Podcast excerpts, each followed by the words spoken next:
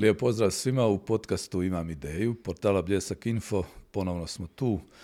Ponovno imamo gosta koji je toliko zahtjevan da sam ja ponio i šverc i ovo dojavno sredstvo kao pomoć, a mogu i zatražiti još jednog džokera, mogu li ja ovo ponoviti. Sa mnom danas kolega Boris Čerkuć, lijep pozdrav, dobrodošao. Hvala ti na pozivu i naravno da ti olakšam čovjek kojeg ne treba posebno predstavljati. To je ti uvijek najbolje za predstaviti nekog. Morat ćemo te malo predstaviti rođen u Mostaru, srednjih mhm. godina, uspješan. Tako je. Ne, ne, ovo zadnje ne toliko koliko ovo prvo, srednjih godina, da. Nisam, nisam siguran gdje počinju te srednje godine, to je onako prilično odokativna forma, ali čini mi se da, da sam upao u to gledajući okolinu ljude, generaciju, to bi bilo to. A što se tiče uspjeha, to je svako za sebe govori, odnosno čaršija govori za tebe jesi uspije ili ne. Ja sam prije nekoliko godina sjedio sa dobrim prijateljem i on mi je rekao, ovaj, znamo se jedno par, par godina se znamo do tog trenutka, znači nismo baš ono, meni su mnogi rekli da ti nisi ovaj, uspio u životu ostvariti koliko si mogao, znaš. Ja rekao, vidi, nova informacija, potpuno za mene. Do sad sam mislio da sam otprilike baš onako zadovoljan životom, ali sad se me, što kažu kod nas, dobro... Zamisli, morat ćeš u ovoj drugoj polovici života na Dokazat se, da, da. da. A, mi smo kazali na početku emitiranja ovog našeg serijala, imam ideju, zvat ćemo ljude koji imaju ideju, oblast nije toliko bitna, ne mora biti po svaku cijenu ekonomija ili poduzetništvo, ali volimo ljude koji su poduzetni u nekom smislu da stvari obavljaju samostalno, da se ne boje prihvatiti izazovi i tako dalje. Ti si jedan od tih, ali uz sve to imaš i obiteljsku tvrtku, dakle i po formalnom kriteriju uh-huh. morat ćemo se malo dotaknuti poduzetništva. Što tu želiš reći o svojoj kompaniji? Može, može. Mislim, kompanija nije moja kompanija, je, odnosno tvrtku koja još uvijek nije nešto velika, ali u sustavu smo PDV-a, to je najbitnije. Ovo je pokrenuo je otac, jer jednostavno vidio da, da, da, da smo odavno u kapitalizmu i da se nešto moramo raditi. čerka kompanije se zove. Jeste, čerka kompanije, ovaj otac je to pokrenuo. Iz moje iz sobe u mom tadašnjem stanu, oni brat su radili do tri, tri, pa onda sam ja nastupao sa tulumima i ostalim stvarima, jer sam ja bio student još uvijek vječni.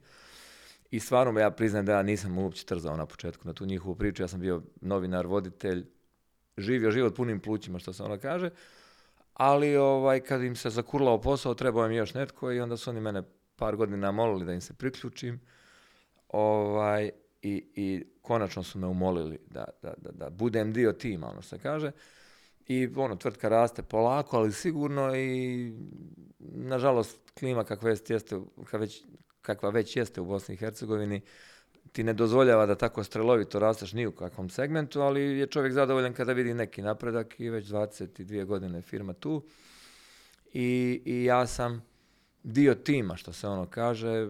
Nas je srećom puno uh, u familiji, braće i, i nevijesta, ali imamo naravno i ljude koji nisu dio obitelji, ali jesu dio tvrtke i mogu ti puno toga reći da, da, da zapravo radimo ok, nismo nikome ništa dužni, e, napredujemo, ali dijelimo sudbinu svih privatnika i poduzetnika, pogotovo u jednoj uskoj branši kakva jeste naša u pitanju medicinska oprema i, i, i, i ovaj, ortopedska pomagala i tako to. Znači, znaš kako ti je, e, cijene su i prohtjevi sve rigorozniji i rigorozniji, niži, fondovski i tako dalje, tako dalje. Ljudi sve manje i manje imaju para a, a, a nabavka je katastrofalna, cijene rastu, ali eto, plivamo nekako.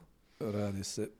Upravo to me sad zanima u ovome trenutku. Radi se dakle o tvrtki koja se kreće u tom medicinskom okruženju, bavi se mhm. time. Bila je pandemija. Neki kažu da su zapravo u pandemiji medicinari i medicinska oblast mogli profitirati, možda ne svi. Ali zapravo ti malo prije reče, dijelili smo sudbinu svih kako je bilo u pandemiji kada je u pitanju ova vaša branša?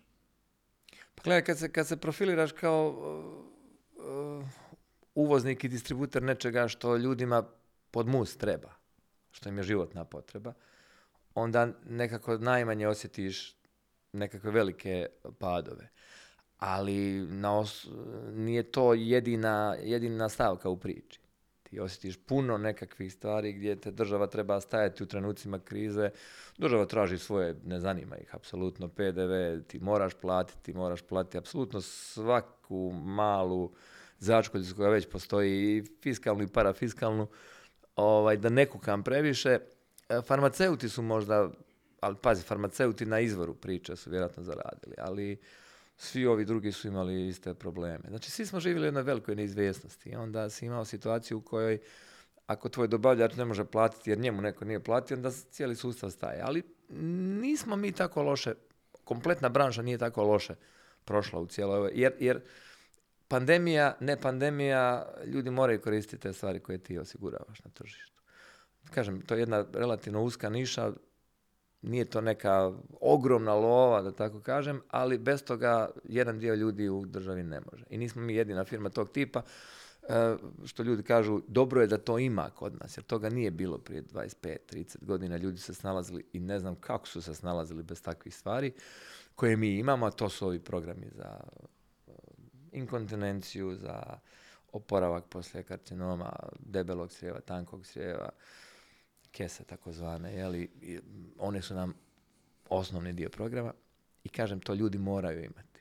Ali, šta da ti kažem o Bosni i Hercegovini, fondovi su nekada izdvajali puno više novaca nego što izdvajaju sad. Da.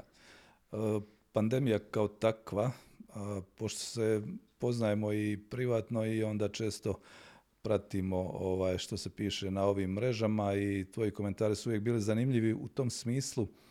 Nekako se činilo da su malo u pandemiji, kod mnogih sam to primijetio, onako uzeti sa jednim pokušajem, možda ih možemo provozati. Ovo ne govorim u mhm. nekom ružnom smislu, svi su imali određeni strah. Kako sad gledaš na pandemiju, je li moglo drugčije biti u vrijeme tog velikog zatvaranja? Pa bio je doktor Jurušić kod tebe, pa, pa se, gledao sam taj podcast, on se baš osvrnuo na taj dio koji je i meni zapravo bio najmiliji,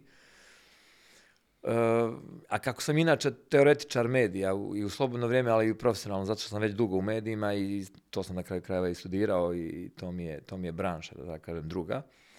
Ovaj, mislim da, da, da, je sve bilo pretjerano, sve je bilo dignuto na, na ono argumentativ, apsolutni.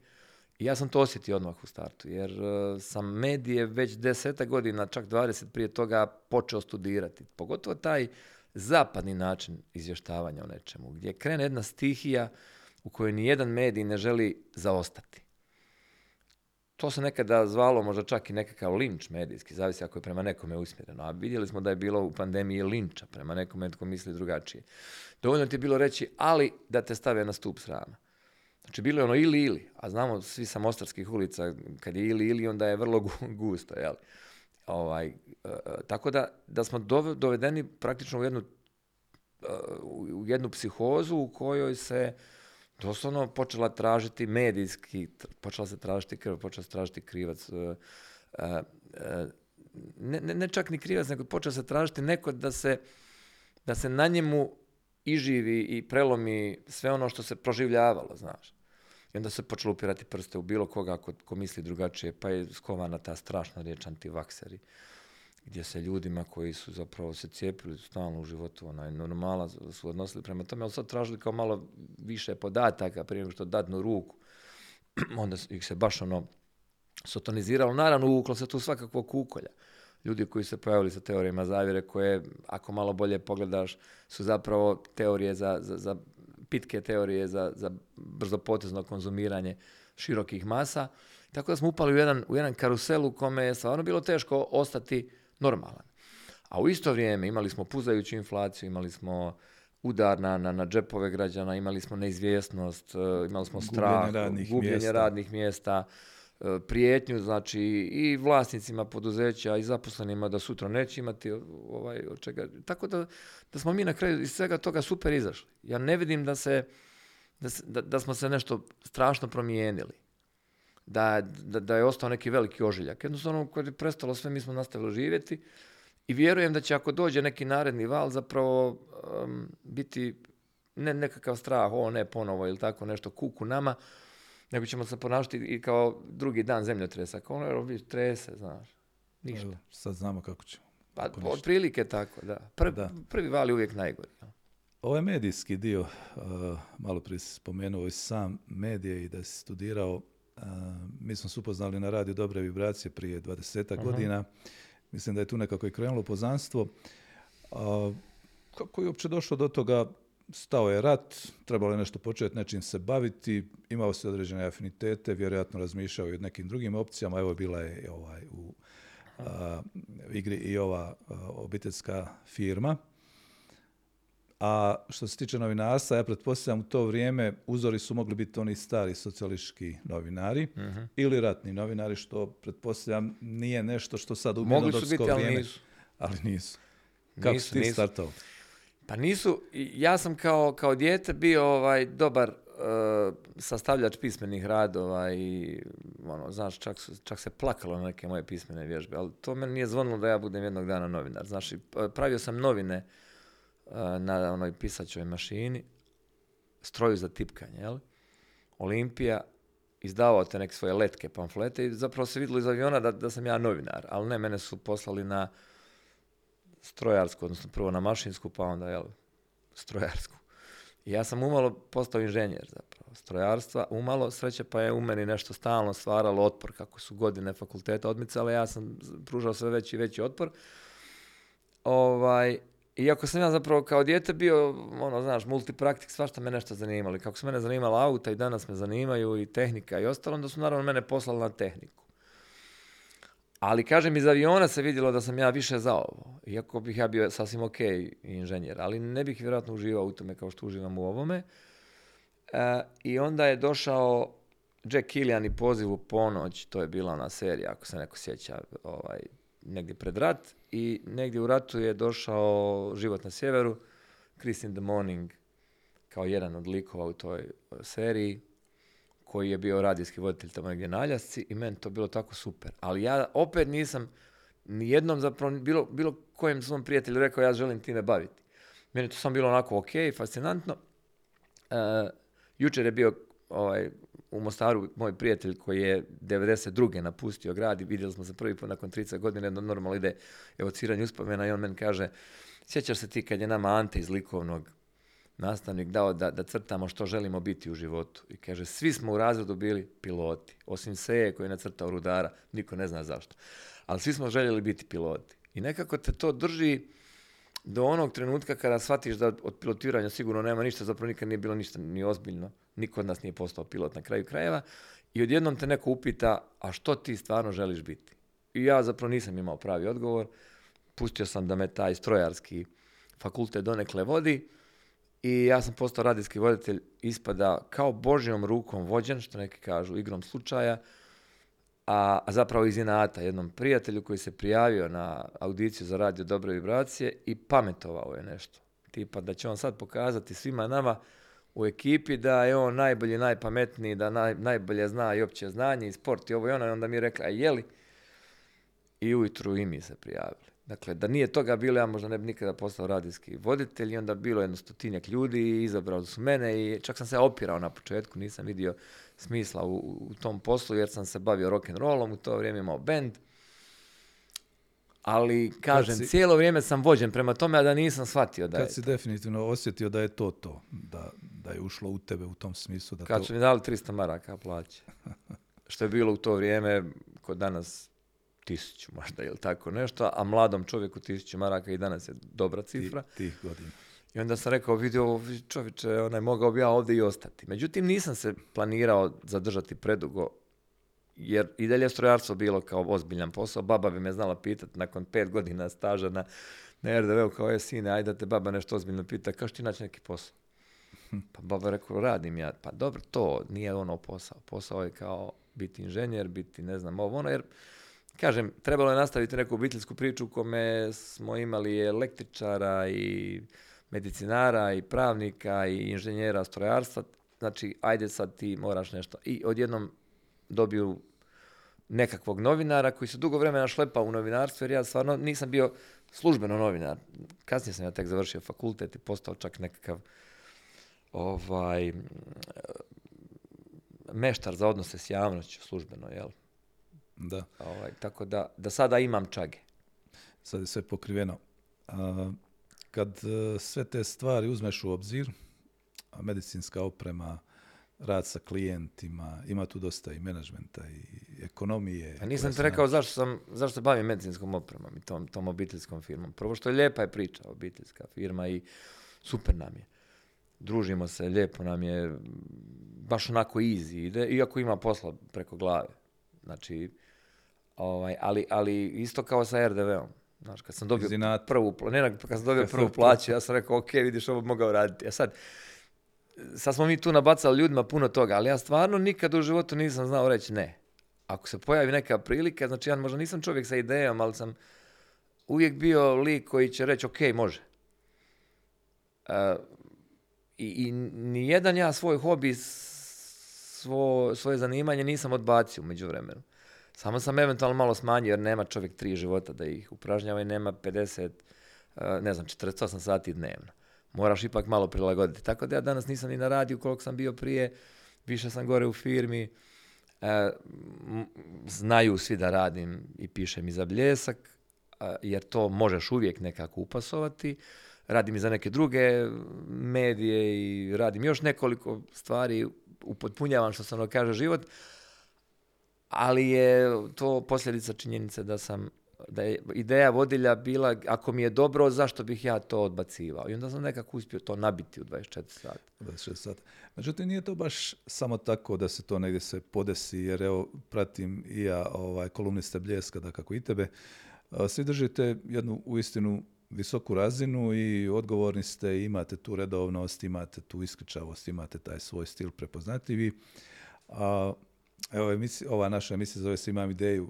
Kako nastaju ideje? Treba tjedno imati dobru ideju. To, to je dobro što me pitaš. Prvo, ovaj, smijem se hvaliti Bljesak ovdje. Ja znam da je ovo podcast Bljeskov, ali Bljesak ima jednu kvalitetu koju vjerojatno je teško naći u Bosni. izbacit Da, koje je teško montaži, naći u Bosni i to u montaži poslije.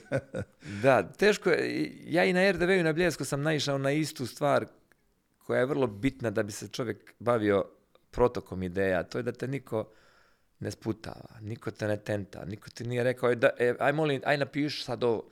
Niko ti nije govorio šta pišeš, ne govori ni dan danas. Ali moram reći da ne postoji ni nekakav, ni- niti je postojao pritisak od bilo kakvog establishmenta. Meni nekad, ne mogu sad reći, vjerojatno možda ljudi govore istinu, ali, ali ja živim u Mostaru u kome, u kojem, bez obzira što bih rekao ili napisao, ja nisam imao nikada negativno iskustvo sa reakcijom bilo koga.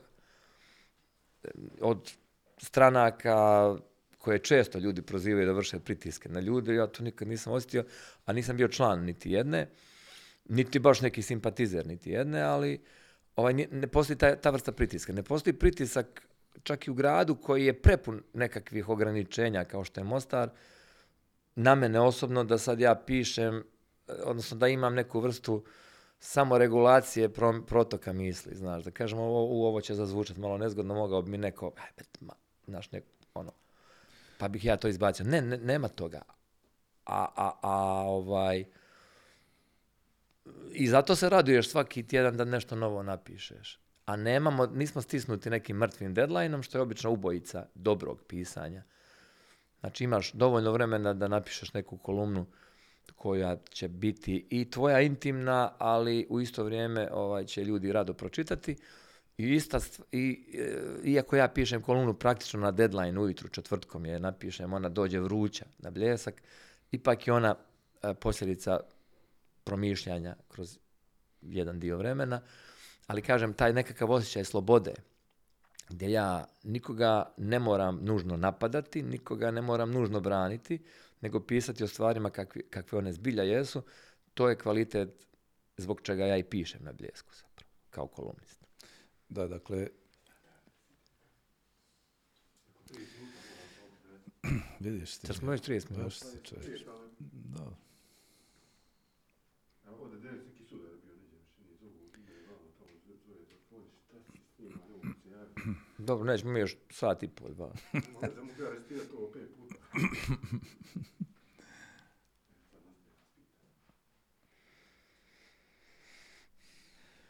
Ideje dođu, vjerojatno, kako se život oko nas odvija i onda se ona, kako ti kažeš, u zadnji čas, ali na vrijeme obradi. A, samo to pisanje kolumni, e, Je li to recimo nešto o čemu čovjek kad postigne određeni rating i postigne određene rezultate ovaj, sanja, da bude i na taj način prepoznatljiv, ili je to tebi još jedan od onih, ajmo kazati, ovaj, je- jedna od onih oblasti gdje želiš biti prisutan?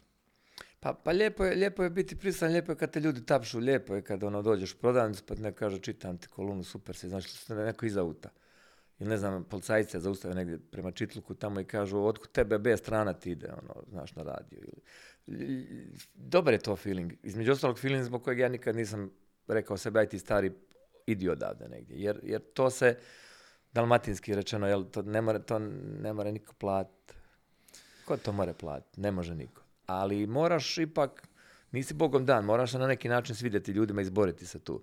Meni kažem ti drago što se ja nisam morao nužno nikome sviđati. Ja sam samo radio ono što volim cijelo vrijeme. I na radiju i, i kao kolumnist i kao nekakva pojava javna sada. Ono, ne, ne, ne treba bježati od toga. Jesam.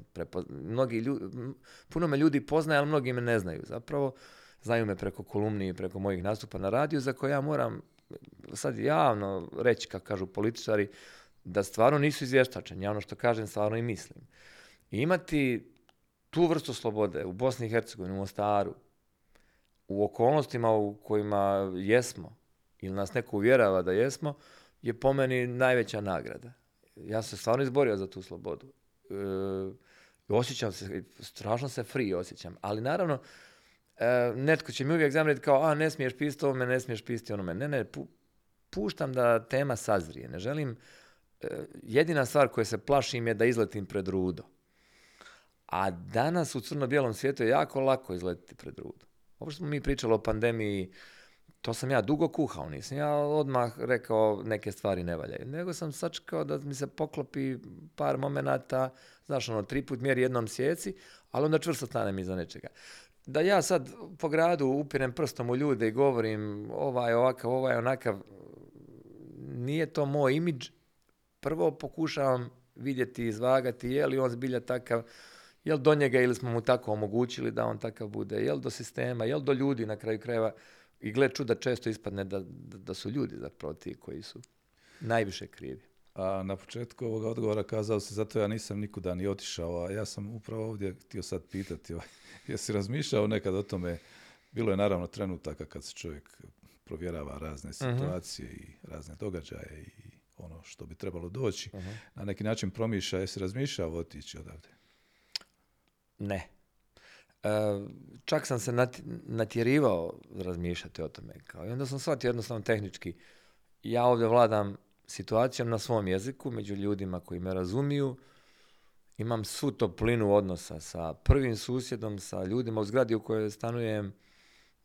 Čak i ljudi koji su nekima jako teški su meni super. Ispričamo se mi na veliko. E, imam još uvijek vremena za svakoga. Ponekad kad me baš stisne puno posla i puno ljudi sretnem tokom dana, poželim da, sam, da se ispalim negdje. Ono, ali to je ono kad poželiš dva, tri dana nestati.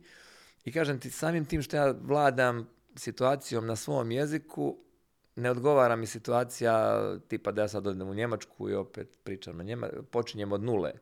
Jer nije isto pričati na svom jeziku i na stranom, iako engleski jako dobro zapravo poznajem. E, Uvijek mi kad pričam na engleskom jeziku nedostaje e, makar sočna psovka na naše.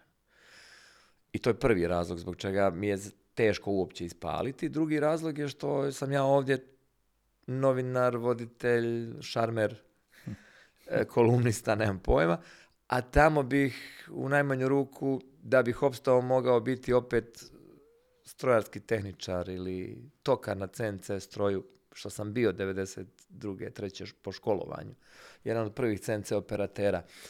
Ali ovaj, jer tamo ne traže ni PR-ovce, ni voditelje, ni jedino ako naših na neku foru pre, ne znam, naših ljudi bude toliko dovoljno da će im trebati neki radijski voditelj ili neki voditelj programa ili neki kolumnista tamo, pa da me neko zovne. Ali, ali ne vidim razloga zbog čega bih otišao. Jedno da mi neko baš prijeti vatrenim oružjem, pa da kažem onaj, hajde ti stari. Kad, kad život izgubi smisao. Tako je. Ali evo, na svu sreću ne dolazi do takvih stvari. Valjda ljudi prepoznaju da zapravo e, svi oni koji imaju određeni kritički odnos i stav prema društvu i društvenim događanjima su zapravo dobronamjerni ljudi. Dakle, nisu ljudi koji će nešto rušiti po svaku cijenu, pogotovo ne nekog čovjeka ovaj, željeti na neki način Da tu difamirati. moram reći jednu stvar. Dogodi se naoko bizarna situacija. Da mi ljudi koji su članovi stranaka, koji su u vlasti, dođu i kažu nek si im rekao. Kad već ja ne smijem. Pa nije, nego u neku ruku i, i, i pazi, postoji hijerarhija stranke, niko nije zadovoljan sa njom. Postoji lijevo, desno krilo, postoji ova ekipa od ovoga, ekipa od onoga. Znaš, nisu svi... Ali tu je onih 300 maraka Ma, najvažnije. čini. naravno, svi smo mi skloni tome, ali kažem ti, naoko bizarna situacija, ali ja je razumijem, jer je to ljudska reakcija, jer ne može se ni preko stranaka sve riješiti. Možda možeš riješiti svoj posao ili posao svog prvog rođaka ili, ili žene ili tetke, ali ne možeš riješiti baš svaki problem koji te tišti u gradu. Tako da razumijem i to, ali kažem, fino, je- fina je spoznaja da i, i takvi ljudi iz tog milija prepoznaju da, da si iskren u svom nastupu. I dogodi mi se da me, ne znam, jučer mi zvoni telefon i zovu me kao to care eno farbaju na vrhu avenije zebre. Ono, kao ja sam prošli put pisao tu kolumnu o tome ili recimo legendarna kad, to se stvarno slučajno poklopilo kad sam nešto pisao o smrčenjacima, o onom čudesnom razvoju događaja u prometu i stvarno za deset dana krenu radovi na smrčenjacima. Doduše mora sad napisati neku novu kolumnu jer opet je stalo tamo. Ovaj. Ali kažem ti, onda, onda me sretnu ljudi s Balnovca pa kažu aj napiši nešto o, o Balnovcu ili sa Đikovine. Kad će Đikovina na red doći i tako. I onda zapravo to je jedna, jedna situacija u kojoj ti već postaje malo i, i, i smiješno na Ali- koji način sve to funkcionira, ali, ali opet dobivaš i satisfakciju. Ali ono na smrčenjacima uistinu je bilo fascinantno, ovaj, onaj Tako je. prometni. Dobivali smo Smrčenjaci one klipove zapravo- kad ima i loših situacija u Indiji, ne znam, nije u Pakistanu, Da. ono, ali ono je isto bilo ondje, samo ljudi koji tu žive i češće prolaze, nauče i shvate kako voziti. I onda dođu ovi koji nisu tu, pristupe sa krajnjim oprezom i nikad nema sudara. I to ti je otprilike onaj kružni tok je bio definicija Bosne i Hercegovine. Bosna i Hercegovina je država koja, vidjeli smo i u pandemiji, vrlo ozbiljni ljudi su mi znali reći prvi put nakon dugo vremena mi je drago gdje živim. Jer mi nismo imali ni presiju, ni lockdowne, ni ona nekakva zatvaranja, iako su neki zazivali, ali je u Bosni i Hercegovini nemoguće napraviti bilo što što miriše po režimu. Zato je meni uvijek bilo komično kad pročitam, kad kolege novinare napišu režim toga i toga u Bosni i Hercegovini. Ne postoje režim, jer očito da niste živjeli u režimu, ne znate što je režim. Režim onaj u svom klasičnom obliku, čizma, degenek, batinanje, zatvori, ovo ono. Postoje naravno perfektne nesavršenosti u našem društvu, koje se uvijek prelome preko nekoga, ali većina ljudi funkcionira kao što je funkcionirao kao što su funkcionirali smrčenjaci prije kružnog toka. Iako vidim da i kružni tok kakav je sada nesavršen, opet funkcionira telepatski dijelom i nema problema na njemu. Znači, ljudi u Bosni i Hercegovini doslovno žive telepatski, znajući odakle pušu vjetrovi, gdje je opasnost i znaju da se to sve nekako može urediti, ali čini mi se da svi potajno navijaju da ova situacija ipak potraje. Malo nam je u genima to da se improvizira i da Tako je, tako je. Zato što kada god dođe nešto što miriše po uređenosti, mi prvo što uradimo, što uradimo, učinimo otpor prema tome. Znači, sve što je u Bosni i Hercegovini, zato da se vratim opet na, na, na ono kolumniranje, a ja i u, kroz Čerka kompanije vidim te ogromne nesavršenosti u sustavu, a stvarno želimo raditi full transparentno i radimo, ali znaš kad zovneš, ne znam, sud općinski u Mostaru pa se javi čovjek sa a ja, ili kad zovneš neku drugu instituciju u kojoj da bi do- došao do običnog papira moraš preći šest, sedam instanci, a sve to mogao uraditi jedan čovjek, onda ti je jasno da zapravo to tako ide i teško će se iskorijeniti. Jel? Mislim da je to zato što, kako kod nas kažu, u narodu može im biti. Inače, da ne može biti, ljudi se počnu mijenjati. Kad ih natjeraš da se mijenjaju, onda se lako usvoji bonton. Jer bonton ljudima nije, nije stran. Ali ono, kad ne mora, čovjek kaže, onda ću ovako, kako, kako Tako je, tako je, tako je. Puno je tinte potrošeno, puno je ovaj, puno je napisano o, o, o nama i našem mentalitetu. Menta- mentalitet je sklon promjenama. Mislim, staviš čovjeka u škrip, on nakon nekog vremena dobije oblik. Onda staviš ga u neki kalup, on, on se ukalupi nakon nekog vremena. Ali je e, problem što, što kod nas svi smo svjesni da od naglog kalupa nema ništa. To mora suptilno ići, lagano. A nažalost ovi prostori su takvi da mi ovaj, se nuliramo svako malo. Tako da je za očekivati za, za 50 godina da ćemo imati vidljive promjene u društvu. Kao što smo imali, e, pazi, tvoji roditelji, moji, moji roditelji, pa pogotovo djedovi bake su poznavali 50. 60. godine na puno drugčiji način su ih živjeli i zna se kakva je ovdje bila bijeda, kako je bilo, svega je bilo, i terora, i patnje, i ovoga i onoga, a mi pamtimo 70. 80. godine kad je već bilo lahurnije, već to bilo i bilo je više i mogućnosti i, i posla i stremilo se nečemu. Tako da uvijek imaš te neke formativne godine koje traju možda malo predugo za ljudski život, ali se na kraju stvari počinju ipak nekako ovaj, stabilizirati. Tako da ja očekujem u sve ovo što mi imamo u BiH trenutno, da će se ipak sa novim generacijama stvari stabilizirati.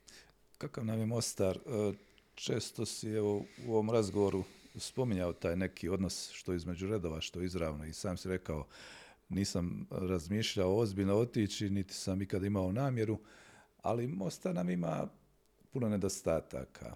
Nije crno-bijelo. Ja isto ne volim stvari postavljati da ništa ne valja. Ima puno stvari koje su dobre, koje su se popravile. Kako ti vidiš Mostar? I rođen si tu i živiš čitav život.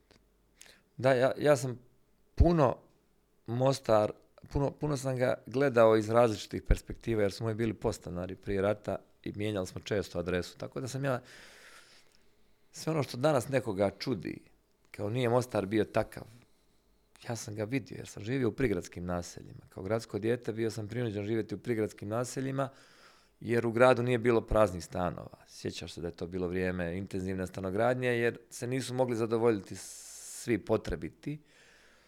Eto na neku čudnu formu i roditelji ako su bili visoko obrazovani sa četvoro djece nije se baš tako ni lako dobivao stan jer da budem iskren nisu radili u jakim firmama. Medicinski centar i školstvo nisu bili tada nešto jaki, ali kad je mama prešla u aluminijski onda smo relativno brzo dobili stan, doduše i to je jedna posebna priča koja će valjda upasti u kolumnu. Ali nakon 15 godina potucanja po Mostaru i gledanja kako sunce zalazi i izlazi iz različitih perspektiva, imam pravo reći da, da sam upoznao Mostar više nego neki Mostarci koji se predstavljaju velikim Mostarcima, zapravo su uvijek gledali kroz isti prozor grad Mostar. Imali i predrasude o gradu Mostaru. Mostar je bio uvijek melting pot. On je bio, u njemu se zacalila i i Hrvatska Hercegovina, i Bošnjačka Hercegovina, i, i Srpska Hercegovina, i Hercegovina onih ljudi koji su iz miješanih brakova, kakvih ima i danas. Mm, možda to nije bila moda pričati, ali ja ne znam da postoji neka obitelj koja bar u, nekoj, u nekom širem opsegu nema nekoga iz, iz druge zajednice u Mostaru. Yes. I, I paze se i tako to, i pazili su se. Dakle, na tome treba graditi Mostar. I mislim, ali malo, uvijek kad kreneš sa tom pričom malo prismrdni na, na onu klasičnu, znaš, ono kao trebamo biti ovakvi i onakvi, ali, ali trebamo se naučiti zapravo, kako bih rekao, poštovati, jer previše je e, kroz, kroz zadnjih 15-20 godina bilo tog crno-bijelog i uvjeravanja ljudi da smo mi jedini pravi mostarci, kao ovi ne pripadaju, ovi su bili došli, ovi su šljegli, ovi su ovo, ovi su ono. Čak bizarno, nailazim na likove koji su 96. došli u Mostara, a ima 5-6 godina sebi ovaj etiketu drže da su pravi mostarci. Znači, bizarni stvari. Možda su malo brže radili na tome. da, da, da. Ali, ali Mostar kao grad ne može biti nečiji. Gradovi su osuđeni da budu svačiji odnosno onih ljudi koji dolaze živjeti tu, raditi, djelovati. Najčistiji dio mog kvarta je dio u kome najmanje mostaraca živi. Gdje ljudi održavaju i tako to. Znači, a tamo gdje su mostarci uglavnom neki peksiluk. Znači, uh, hoćete reći da sve te priče padaju u vodu. I trebamo biti pragmatičniji i ne čuditi se drugome. Mi smo, nas su navukli da se kao čudimo nečemu, zašto je ovo ovdje, ili, ili da živimo u prošlosti cijelo vrijeme. Pa ne može grad živjeti u prošlosti. Grad je vrlo aktivna substanca. Ne možeš ti sad reći, ne znam, ovdje bio neki objekat i on mora biti tu cijelo vrijeme. Ne mora. Nije spomenik kulture. Ide razvoj dalje. Jesi primijetio da je u Mostaru otpor prema apsolutno svakoj novoj stvari? Pa evo, najnoviji primjeri su zgrada Čire i sad ovaj kružni tok kod uh, Hita, što bi kazali, kod gimnazije. Čuo sam genijalno, kaže, kakav je rotor u sred grada, to nigdje nema. Ima u svakom gradu. Da Ali ne samo to, nego nekako imam dojam da bismo mi željeli promjene, ali da se sve dogodi preko noći dok mi spavamo, da ništa ne vidimo, ne osjetimo. I da nismo odgovorni za njih. Tako je, i da se sutra probudimo u jednom uređenom gradu kao što je, ne znam, Barcelona, kao što je London i tako dalje, sa svim onim što nama trenutačno većim dijelom nedostaje. Pa meni je, meni je fascinantno da ti zapravo u tim uređenim gradovima veća je mogućnost da ćeš tamo dobiti degenek nego u Mostaru. I, I krenimo recimo od toga. Mostar je jako miran grad. Ja sam i previše puta hodao Mostarom u raznim agregatnim stanjima iza ponoći, u dva, u tri, u četiri ujutro. Znalo se zaružiti. I, I nedavno sam išao, ono, znaš, druželjubivost mi je jedna od prvih osobina. Niko ništa. Čak i ako sretneš nekoga, lijepo se pozdraviš čovjeku, ispričaš se u četiri ujutro. Nema ono, znaš, da u neki kvart ne, mo- ne smiješ ulaziti iza 9 sati ili tako. Znači, Mostar ima tu jednu kvalitetu koja je nevjerovatna. Mo- Mostar i Crna kronika, se, mislim, ima sudara, ima i, i krađa, ali na ovoliku koncentraciju ljudi, mi smo jedan od, naj, jedan od najmirnijih gradova, ne samo u, u regiji, nego u svjetskim okvirima. Kada, kada meni pričaju ljudi koji, koji, koji žive, čak i u Štokholmu se opasnije živi na nekim mjestima nego bilo gdje u Mostaru. Jasno, ali prije svega me zanima ovaj urbani dio, ovo što se vidi kad netko dođe sa strane i mi sami kad izlazimo svako jutro. Nekako imam dojam da ovo što se radi u novije vrijeme, možda ove godine intenzivnije, prošle godine se nešto radilo, približava ovaj urbani dio ovaj grada onome što Mostar možda jednoga dana treba, treba biti. E, kako ti vidiš recimo problem samoga prikupljanja odvoza smeća, izgleda gradskih ulica, drvoreda, je li to ono što nam zapravo nedostaje ili mi mislimo da e, treba još bolje, a u biti ok već? Često se događa da, da ljudi traže, kako bi rekli u Srbiji, leba preko pogača. Jel? E, mislim da, da Mostar je spavao jedno vrijeme, naravno i Mostar je ušao u 21. stoljeće kao razvaljeni grad po svakom, po svakom ovaj. Izgubili smo mi 15-20 godina intenzivnog e, Znaš, ono, nekad ja postavim kao tezu šta bi bilo s Mostarom da, da se Mostar nastavio razvijati, da nije bilo rata, da nije bilo ovoga. Znači, glupo, jel? Znaš da, da je puno faktora ovaj, donio rat, ali i bez rata Mostar i predratni Mostar nije bio sređen grad. Sjećaš se da je Mostar, mi sad volimo mitove i legende, bio je najčišći grad u... Gdje je bio najčišći grad? Ajde, izvadi mi, molim te. Dok, je, dok su bili parkovi sa Jolom Usom na čelu, da, Mostar se strašno puno o, urbanizirao s- po pitanju hortikulture ovoga onoga, ali navike Mostaraca su bile takve da ni sto parkova nekad nije moglo očistiti za njih. Ja sam odrastao na tržnici, to je uvijek bio peksinluk. Znači, bili su oni prodavači lubenica, bili su prodavači paprike, bili su prodavači ovoga onoga, bili su mostarci koji stanovali oko... Uvijek je Parkiraju bilo... čitavo ljeto, ostanu tu dok ne Uvijek prodaju je bilo i s te strane i s naše strane. Kese su letile, najveće mostarke su bacale, evo živa i zdrava i dalje sa četvrtog kata na nas djecu je bacala smeće redovno. Znači kesa samo pić. Znači, kažem, a da ne kažem kako vizura Mostara je patila jer neke stvari su bile, znaš, ide, idu bašte, pa ide zgrada, pa onda ide šut nekakav, ja sam do desete osnovne preko šuta prelazio dvije, tri godine dok nisu počele, dok nije vojska izgradila na, na, na brzinu, one, munjevitom brzinom zgrade preko puta MUPA, odnosno u onom kompleksu, ono su bile vojne zgrade, ako se ne varam, ovaj, tamo je bio nekakav šut, tamo su bile neke potleušice, ne, znaš, nije Mostar bio perfektan, pa da sad mi kažemo, je taj vajni Mostar, stari Mostar, koji je bio predivan, prekrasan, jeste, zato smo mi bili pre, mladi, bili su, bilo, bilo nam je divno, ali si u takvom Mostaru mogao se o- o- ovaj, doći krvav kući jer se na neko staklo si naletio slomljeno ili na neku armaturu koja viri puno više nego sada. A da ne kažem da mi Mostarci živimo na mitologiji koja zapravo nama ne pripada. Soko Mostar nama nije pripadao. Soko je bio državni projekt koji je došao iz Beograda, iz Srbije, jer je postojala strah od ruske invazije. I onda su sve firme koje su se bavile proizvodnjom aviona, a Srbija imala tu tradiciju, ovaj, su prebačene praktično dobrim dijelom ovamo, jer smo mi imali aerodrom iz vremena Austrougarske, ali Mostar nije imao inženjera, Mostar nije imao ni školu. Ni, naše, naš strojarski fakultet je došao tek naknadno. Soko je praktično e, donio potrebu da, da to... Soko je izgradio prve zgrade u Mostaru. Ali je došao ne zato što smo ga mi napravili, nego je silom prilika došao u Mostar. Da, da nije bilo tako, mi bi dalje paprike, kavade i vinovu lozu razvijali. Aluminijski. Sjećamo se ja i. Ja sam 15 godina odrastao uz priču kako je aluminijski tu, samo da nas otruje. Da nam uništi ove spomenute paprike i kavade. I da sve ju- južno od Bačevića više ne vrijedi pišljiva boba zato što je tu taj natakaren aluminijski. Pa je na jednom aluminijski jeli, prehranio kompletan Mostar i doprinio da se Mostar razvije. Da se pitalo Mostaraca, ja, ja se nadam da će se i u budućnosti u razumnoj mjeri Mostarce pitati, a ne previše.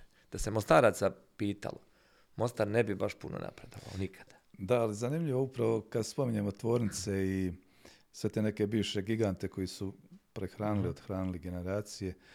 Recimo ja ponekad pratim komentare na ovim podcastima između ostaloga i ljudi koji žive vani već godinama koji su ovdje ovaj, živjeli i rođeni u Mostaru, često napišu komentar što vi ne biste koju fabriku izgradili umjesto toga o čemu priča. Znači. Kao da sad, mislim, fabrike se ne grade više na taj način, mislim, ono, zna se Pa kako se mi smo ispali, ispali smo iz igre i ne zaboravimo da, da su sve mostarske tvornice, fabrike, jeli, bile dio neke veće šire priče. Mi smo bili, Austrougarska je stavila temelje za industrijski razvoj, ali nije dobacila dalje od, ne znam, fabrike duhana i rudnika, ali dobar temelj i željeznice. A onda je došla ta jugoslavenska priča i, i, i ona je trajala dok je trajala Jugoslavija. Znaš, mislim, iluzorno bi bilo očekivati da ovdje avione proizvodi. Kome? Za, za, za, za- ali da, da budeš neki, neki podizvođač radova, to je okej. Možda Kooperant. bi se kome i našlo, ali ko će? Tako je, ali mi imamo kooperante trenutno u, u Mostaru i oko Mostara. Mi imamo firme koje se bave poslovima vrlo ozbiljnim za autoindustriju kao kooperanti, ali to su relativno male firme u okvirima nekadašnjeg Sokola, ako ih uporedimo. Ali su dovoljne da budu baza za budući razvoj. Niko nije otvorio te firme da one ostanu vječno male. Ali sad tu nastupa država, koja naravno podapinje gdje god može. Država nas je praktično, i naš sustav nas je doveo do toga da, da svi ti poslodavci kažu nek ne pomažu, samo nek ne, ne odmažu. Znaš. I sada, kada mi nemamo nikakvu strategiju, ni, ni za što. Nemoj me više braniti. Da, nemamo strategiju, a pazi, Juga kakva god da je bila, ona neku strategiju imala. I u okviru te strategije i jest Mostar bio onakav kakav je bio. Sada smo mi ostavljeni na, na priličnoj vjetrometini. Nije više jaka država, Bosna i Hercegovina, njoj je svaka čast, ali ona je najslabija država koja je gazdovala Mostarom u zadnjih koliko? 200 godina. Ma i više. Mislim, Turska je, os, Osmanlijska Turska je bila vele sila, jel? Tako da smo mi danas ipak u nekim e, strateškim problemima. Gdje smo, ko smo, kuda idemo. I nemoguće je otvoriti tek tako neku fabriku. Pazi, nama su obećavali da će biti strane investicije, a nije se ništa uradilo da se te investicije privuku. Sjećaš se ono IMT-a, imali mene tu. Mi smo otjerali mnogi investitore, a mogli smo biti već odavno pogotovo evo danas u okolnostima kada je Kina predaleko i, i prenervozna je, jeli, kada je sve poskupilo, pogotovo transport, mi smo praktično u krilu Europske unije. Što su vlasti uradile da privuku neke investicije, da kažu njemačkim firmama, pa ne morate više u Kini, možete kod nas, blizu je, može, može i cestom. Znaš, ne trebate više kontejnere u, zakupljivati i tako. Upravo na jednoj konferenciji, podsjeti me, jedan gospodin iz Švedske e, gospodarske komore koji je bio ovdje gost u Mostaru, je rekao e, primjer, evo vidim imate prodavnice Jiska u Bosni i Hercegovini, vjerojatno će doći Ikea jer se proširila u, u, u regiji. I svi ti proizvodi umjesto da dolaze iz Bosne i Hercegovine ili iz Hrvatske ili Srbije, oni dolaze iz Kine u, u Ikeu i tako dalje. Dakle, tu, tu nismo iskoristili što šanse. Nismo mi puno toga iskoristili. Mi mislimo da smo turistički potencijal. To je još jedna greška. E, što će ljudi dolaziti ovdje da, da, da nas gledaju i da vide kako živi, živimo mi zaostali? Jel? Što, što, smo- što to mi novo nudimo? Osim sunca, starog mosta i par ovih inicijativa za neke biciklističke ture, za neke ovako ture onog tipa idemo po vinarijama i tako to. Znaš, ali to, to je premalo. Ti to možeš nuditi 5-10 godina, vjerski turizam je možda najintenzivnija grana, on će ostati i dalje. Ali ti stalno moraš raditi na novoj kvaliteti. Ja imam legendarnu situaciju od prije par godina prije korone, kad je mene konobar u mom omiljenom restoranu ili kafiću, kako god, bistro, onaj pitao, ej, Borise, ti to trebao znati. došla neka Irkinja, sjedi pije već drugo piće i pita šta može u Mostaru osim starog mosta još vidjeti. Pa ja rekao, šta je zanima? Kao, pa eto nešto, znaš, ono, iz njenog, fa- kao ona je došla tu vidjeti svašta nešto, pa vidjela stari most, bila, provrtila se dva sata i, a tu je još dva dana. Pa rekao, nemam pojma. Stari, stvarno nemam pojma šta, šta bi je još, Partizansko da je ostalo u nekom smislu. mnoge stvari se trebaju dovesti do nivoa da, da, ga, da ih pokazuješ. Pa ne mogu od sramote nekoga odvesti na Partizansko. Ili Sniper Tower. Ma daj, pa mani me se više. Ali trebamo puno, puno stvari koje bi ljude zadržale tu. Znaš, ni, bicikli su ok priča. Taj biciklistički turizam. I sudjelovao sam u par tih nekih akcija, konferencija. Ali Mostar mora puni paket dati. Dobrog provoda, dobrog, do- dobrih sjećanja ko dođe u njega, a ne samo, znaš, da budemo ko, ko neka vrsta izložbenog, izloženih eksponata u, u, u zoološkom vrtu. Dođu, znaš, ne vrati se u Afriku niko drugi put. Dođu jednom na safari, to je to, uslikaju se, pa neće svake godine ići u, u Afriku. Znaš, neće svaki, svake godine dolaziti na stari most. Moraš ponuditi ljudima puno toga. Razlog više, da. Da dođe za pet godina, recimo opet. E, mi smo nekako se baš ovako lijepo ispričali. Morat ćemo još jednom... ovaj, Možemo još doći. češće, jel, jer Da. probili smo termine. Ali nismo probili termine, nego čisto onako da zadržimo neku mjeru. Zanima me ova stvar još pred kraj. Znam da si enciklopedist, da puno poznaješ automobile, da puno poznaješ e, glazbu, da puno pratiš film, vjerojatno još neke druge stvari koje ja ne pratim, pa, pa nisam te ovaj tu skenirao. Čovjek kojeg ne treba posebno predstavljati, rekao sam. Da, ali uh, sad živimo u jednom vremenu digitalnoga, gdje je sve brzo, gdje je sve dostupno, gdje lju- ljudi brzo i konkretno i kratko komuniciraju, nema velike priče, nema velikog čitanja. U kakvom vremenu mi sad živimo zapravo? Pa u nevremenu zapravo nemaš vremena nikako.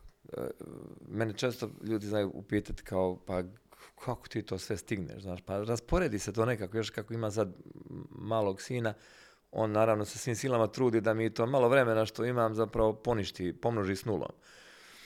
A, trenutno me goni ta inercija da, da, da slažem stvari koje treba pročitati, koje ću pročitati jednog dana, ali svi su prošli tu fazu onda na jednom sve to nekome pokloniš. Ali uhvati se nešto, jer e, moji poslovi su takvi da, da mi daju vremena da se, baveći se njima zapravo, bavim i čitanjem i promišljanjem i razmišljanjem i učenjem i gledanjem i tako da sam zapravo, da se vratimo na početak priče, imam ideju zašto ne bih mijenjao svoj život, zato što sve što, što radim je ujedno i iz zabave, iz interesa, onog primarnog.